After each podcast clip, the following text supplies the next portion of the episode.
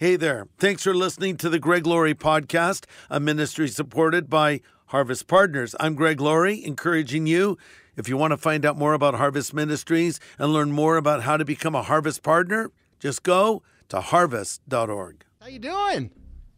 Tim, I'm great. How are you doing there in Philly? Lovely. We're getting ready for a Super Bowl, you know? Excellent. Excellent. So, and we're also getting ready for the release of Jesus Revolution, the film part of it. Of course, the book has been out. Originally, you wrote the book a few years back. Is that right? I did, yes. A number of years ago, actually. Okay. And then the film itself, Jesus Revolution, How God Transformed an Unlikely Generation and How He Can Do It Again Today, certainly speaks to the message of the film. So t- take the floor, if you would, a little bit and just talk about the film and what it's like to go from the book part, obviously, to on the screen.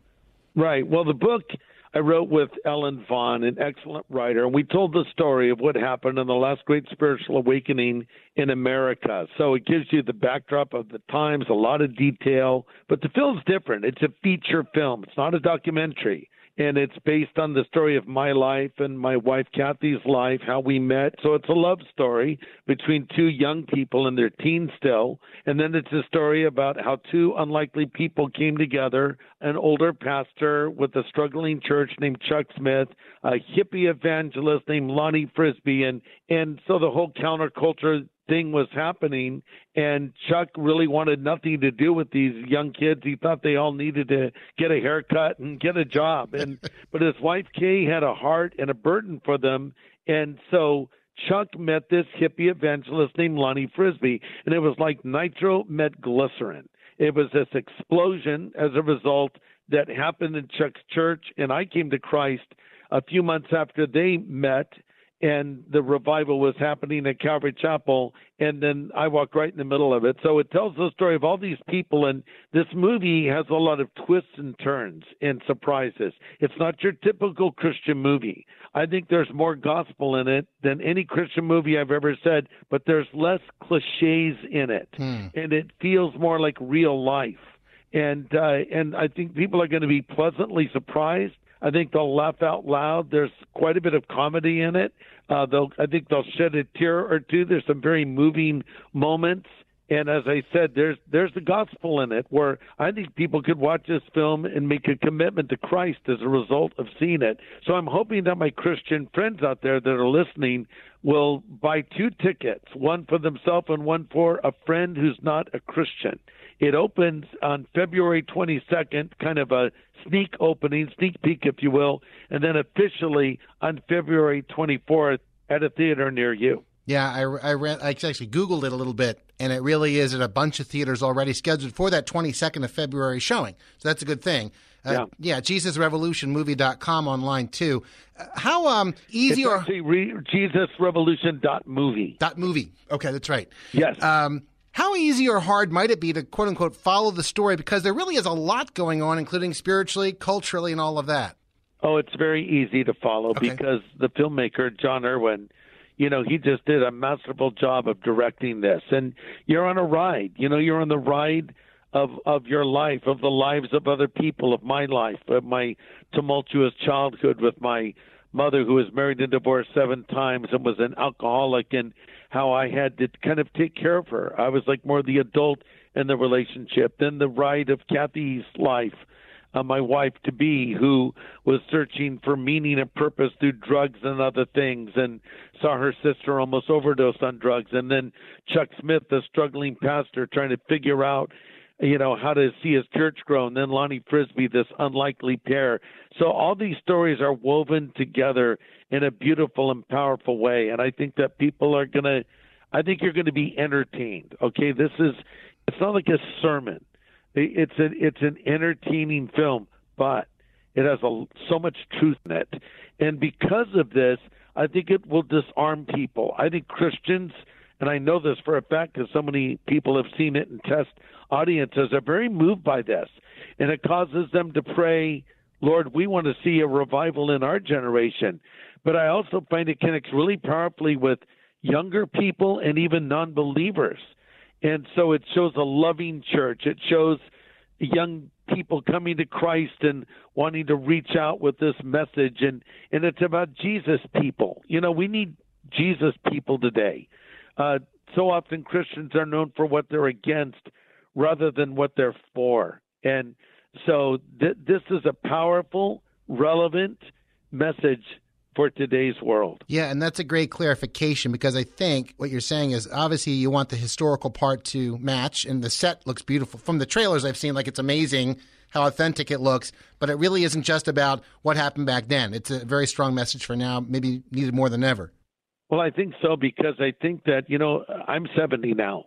So I look back on all the decades, and there's no decade that is more closely like the time we're living in now than than the late sixties, early seventies, not the eighties, not the nineties, not the early two thousands. There's a parallel between these two times. And uh, we see so many of the issues that we were facing being faced by young people today. And so I think that it's going to feel very current. It's not like a time capsule. It's not like, oh, that just feels old and dated. It feels like this could be happening right now. The sheep without a shepherd scene, uh, which I saw a trailer for, a little bit of a clip, yeah. was very powerful. Really yeah. was. I, I mean, I, I don't know if you have any particular parts of the film that really also gripped you. Of course, you, it's your, about your life, but is there any particular part of the film that really or surprised you a little bit, how translated from the book to the screen? Yeah, I would say the scene when my character is baptized, that's right at the halfway point of the film. And you're following this young man, Greg, and his struggles, and how he's closed off from the world and, and is looking for meaning and purpose, looking for love, really. And then he's exposed to the gospel, and he believes, and then he's baptized. And, and the scene, the way John Irwin filmed it, John's the director, and when you see Greg go in that water, there's some, it's just so powerful. And many people feel it's the most powerful moment in the entire film.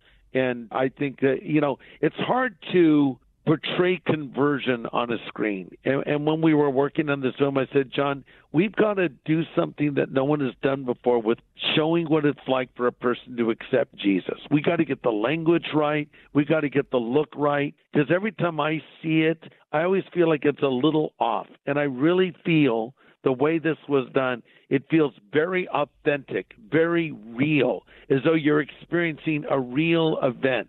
And I think God was really at work on that day we were shooting those baptism scenes, because a lot of the people who are in the film, they're extras, right? Hmm. They come and they play the role of a person being baptized. A number of them were actually accepting Christ and getting baptized for real. Wow. And I think what was happening on that day translates into the film, and that's why it feels so like this is happening. This isn't just acting. So Joel Courtney plays you, right? Uh, your character. Yeah. Uh, did you guys, I'm guessing there was some good conversation for him to study you and you to give him the real, real-time feedback about this is what it was like for me and all that? Yeah, absolutely. I spent a lot of time with Joel Courtney and, and with uh, Jonathan Roumie, who plays Jesus on The Chosen. He's yeah. playing the role of Lonnie, because I knew Lonnie very well. And then, of course, with Kelsey Grammer and playing the role of Chuck Smith, and Kathy, my wife, spent time with Anna Grace Barlow, who plays her in the film. And then Kimberly Williams-Paisley plays the role of my mother.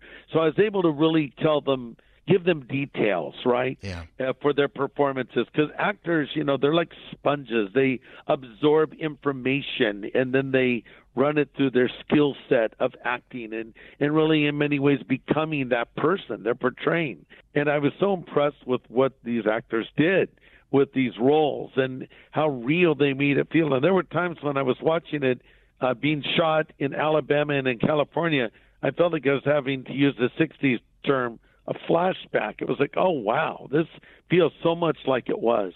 I bet. I, that must be crazy to, but then you know, obviously it's it's hitting, you know, and that's exactly the, the feeling you're looking for. Yeah.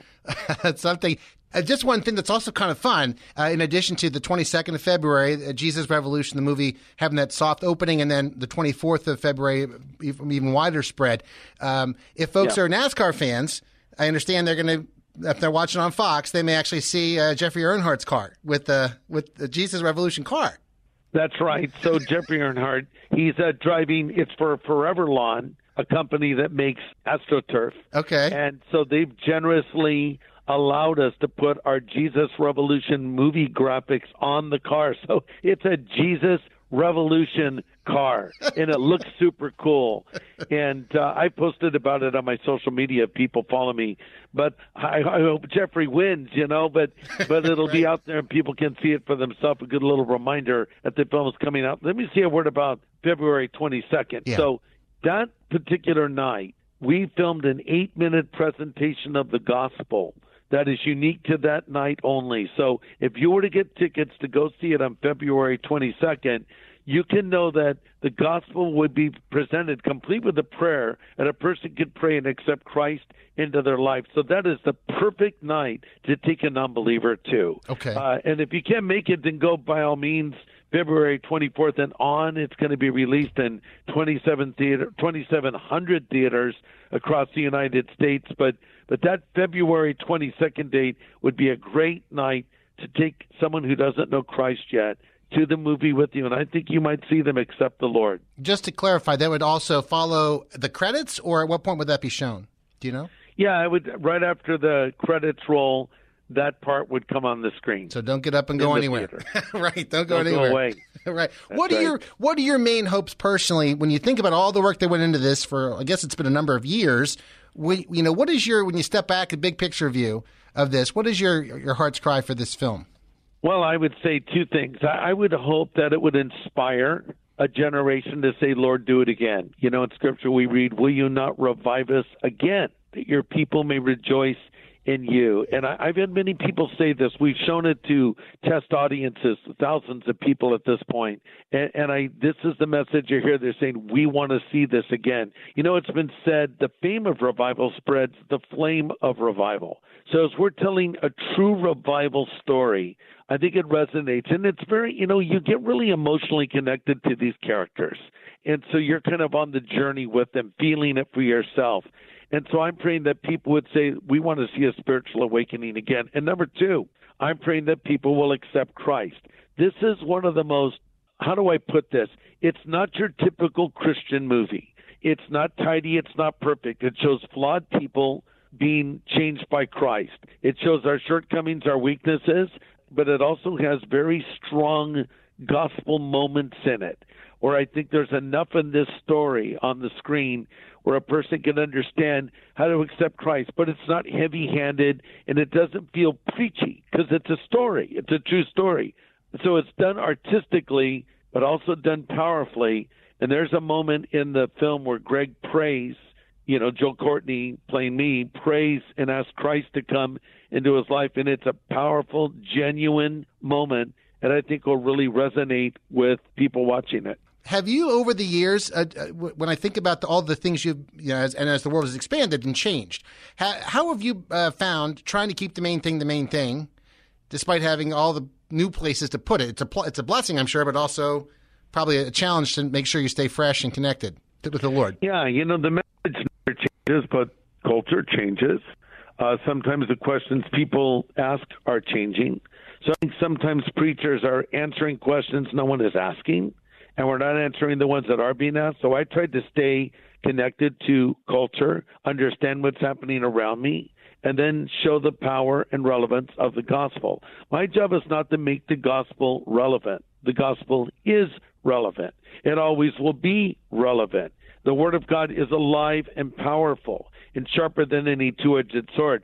So my job, if you will, is to let the lion out of the cage. It's just to show how Christ can still change lives. And I think this movie is a great tool to tell the story in a new way, you know, because there's something about a film that disarms us and, and moves us in a different way than a sermon will. And I mean, I spend my life writing and delivering sermons, and obviously I'm a believer in that. That's what we do at our radio broadcast there on your station, yeah. you know, all the time. But having said that, there's something about art, and I, I like to call it weaponized art. Hmm. And by that I mean it's beautiful, it's well done, it's uh, professional, but weaponized meaning the gospel is in it.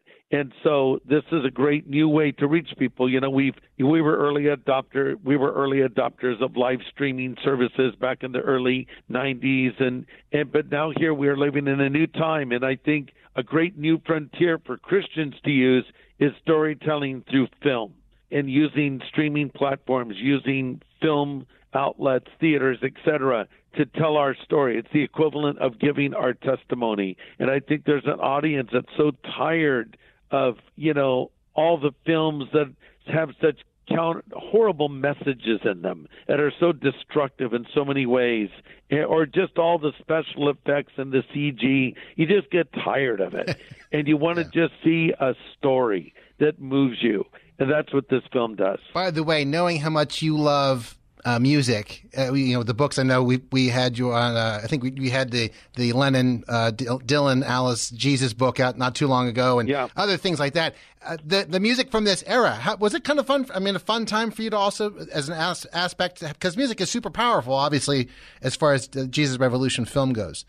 Yeah, the music plays a major role in this film, and, you know, you have to license this music. You can't just play it. Yeah. You you have to get permissions, you have to pay fees and all that. So that was all done through the film company, but but I love it because I think it's great music. I mean, I like rock music, and I like, in particular, uh, you know, sixties rock music. And so that's in the film, and it, and it really punctuates the moments and the scenes. So it really, you know, connects to the time. But it's funny because today so many young people are listening to that old music. They've even rediscovered vinyl. And you'll see kids running around today with, you know, Led Zeppelin T-shirts, Rolling Stones, The Who, Pink Floyd, The Beatles, et cetera. Yeah. So it's like a whole generation has rediscovered that music. So that's why I think the film has sort of a current feel to it. Yeah, that's great. I want to respect your time. I just wanted to ask you, because we are featuring a, a new beginning all during the month of March, if you just take a sec yeah. when you look back with regard to the path, uh, the radio aspect, if you timelined it, uh, what, what led to there being a radio ministry in the first place? Well, I think when we started out doing radio, we just wanted to take what we had, teaching the Word of God, seeing it change lives, to a broader audience. And we've been so blessed over the years to see it expand to, you know, well over a thousand stations across the world. And, you know, I get the, the letters or the emails or comments on my social media pages of people who tell me how their lives were changed listening to the radio. You know, radio is a very intimate medium. Um, it's different than television. It's different than looking at things on your phone. And I feel like You you develop a relationship with your listener, and I love it. I, I'm a huge fan of Christian radio, and so I listen to it all the time, and I believe that what we're offering is unique in that, you know, there's a lot of great Bible teaching programs on the air right now on your station and other stations. But what we offer that maybe is a little bit unique is we give gospel invitations and we throw the net, where we invite people to come to Christ. And, you know, we have thousands of people respond to those invitations every year. Because, you know, I read a stat that twenty-five percent plus of the listeners to Christian radio are non-Christians. It's like they're eavesdropping on our conversation. So I feel like, hey, let's invite them to Christ. And so we've been pretty proactive with that, and we've seen great response. And, and so I hope that the folks that are listening now will understand that a new beginning can be a tool that they can use to reach out to non-believers, as well as something they can listen to for their own spiritual benefit. Amen. If I can uh, wrap with this little quick tri- tri- trio of questions. One is encouragement for pastors. One is a life verse, if you have a life verse. And how, also, thirdly, how people can pray for you. Oh, thank you. Okay, well, to pastors, I would say, you know, what you do is so important, being a shepherd over a flock. And it's so often unappreciated or underappreciated. And I think of the passage that says, be not weary in well-doing, for in due season you'll reap if you faint not. So don't give up. Hang in there. Keep your eyes on Jesus. You know, you do what you do for the Lord. We serve God by serving his people. So thank you for what you do, and please keep doing it. You are needed now more than ever. Amen. I would say a life verse would be, I have many. Yeah. A lot of it depends on what my situation is. But what I often default to is Jeremiah twenty-nine eleven, where God says, I know the thoughts that I think towards you, says the Lord, thoughts of peace and not of evil, to give you a future and a hope. And I love that verse because God says, I'm thinking about you. And I am not having a single thought about you. I have many thoughts about you. But we think, well, what kind of thoughts are they? Are they negative thoughts? No, God says to give you a future and a hope. God is in control of your life, and he will guide you through your life. And you need to trust in that and know that even when things don't make sense in life, he can cause all things to work together for good to those that love him. Amen. and pray for you. So how can people pray to was. pray for you? How oh. can people pray for you? Well, you know, I think people can pray for me that, that God will continue to guide me and show me what to do, perhaps what not to do. Uh, opportunities open up. You want to be responsive, and uh, pray that the Lord gives me his wisdom, that he empowers me with his spirit, and that whatever good comes out of my life will be for his glory. Amen. Lord, I just want to pray right now for Pastor Greg. I thank you for him and for taking his taking time today. Pray you'd refresh him and his marriage and his family, and would uh, the things he just mentioned also, you'd bring those to fruition too for your glory and for your blessing on this Jesus Revolution film too. Amen. Amen. Amen. Thank you. It's my privilege to talk to you. Thank you for taking time today. God bless you. God bless you too. Bye now. Hey, everybody. Thanks for listening to this podcast. To learn more about Harvest Ministries, follow this show and consider supporting it. Just go to harvest dot org. And to find out how to know God personally, go to harvest dot org and click on Know God.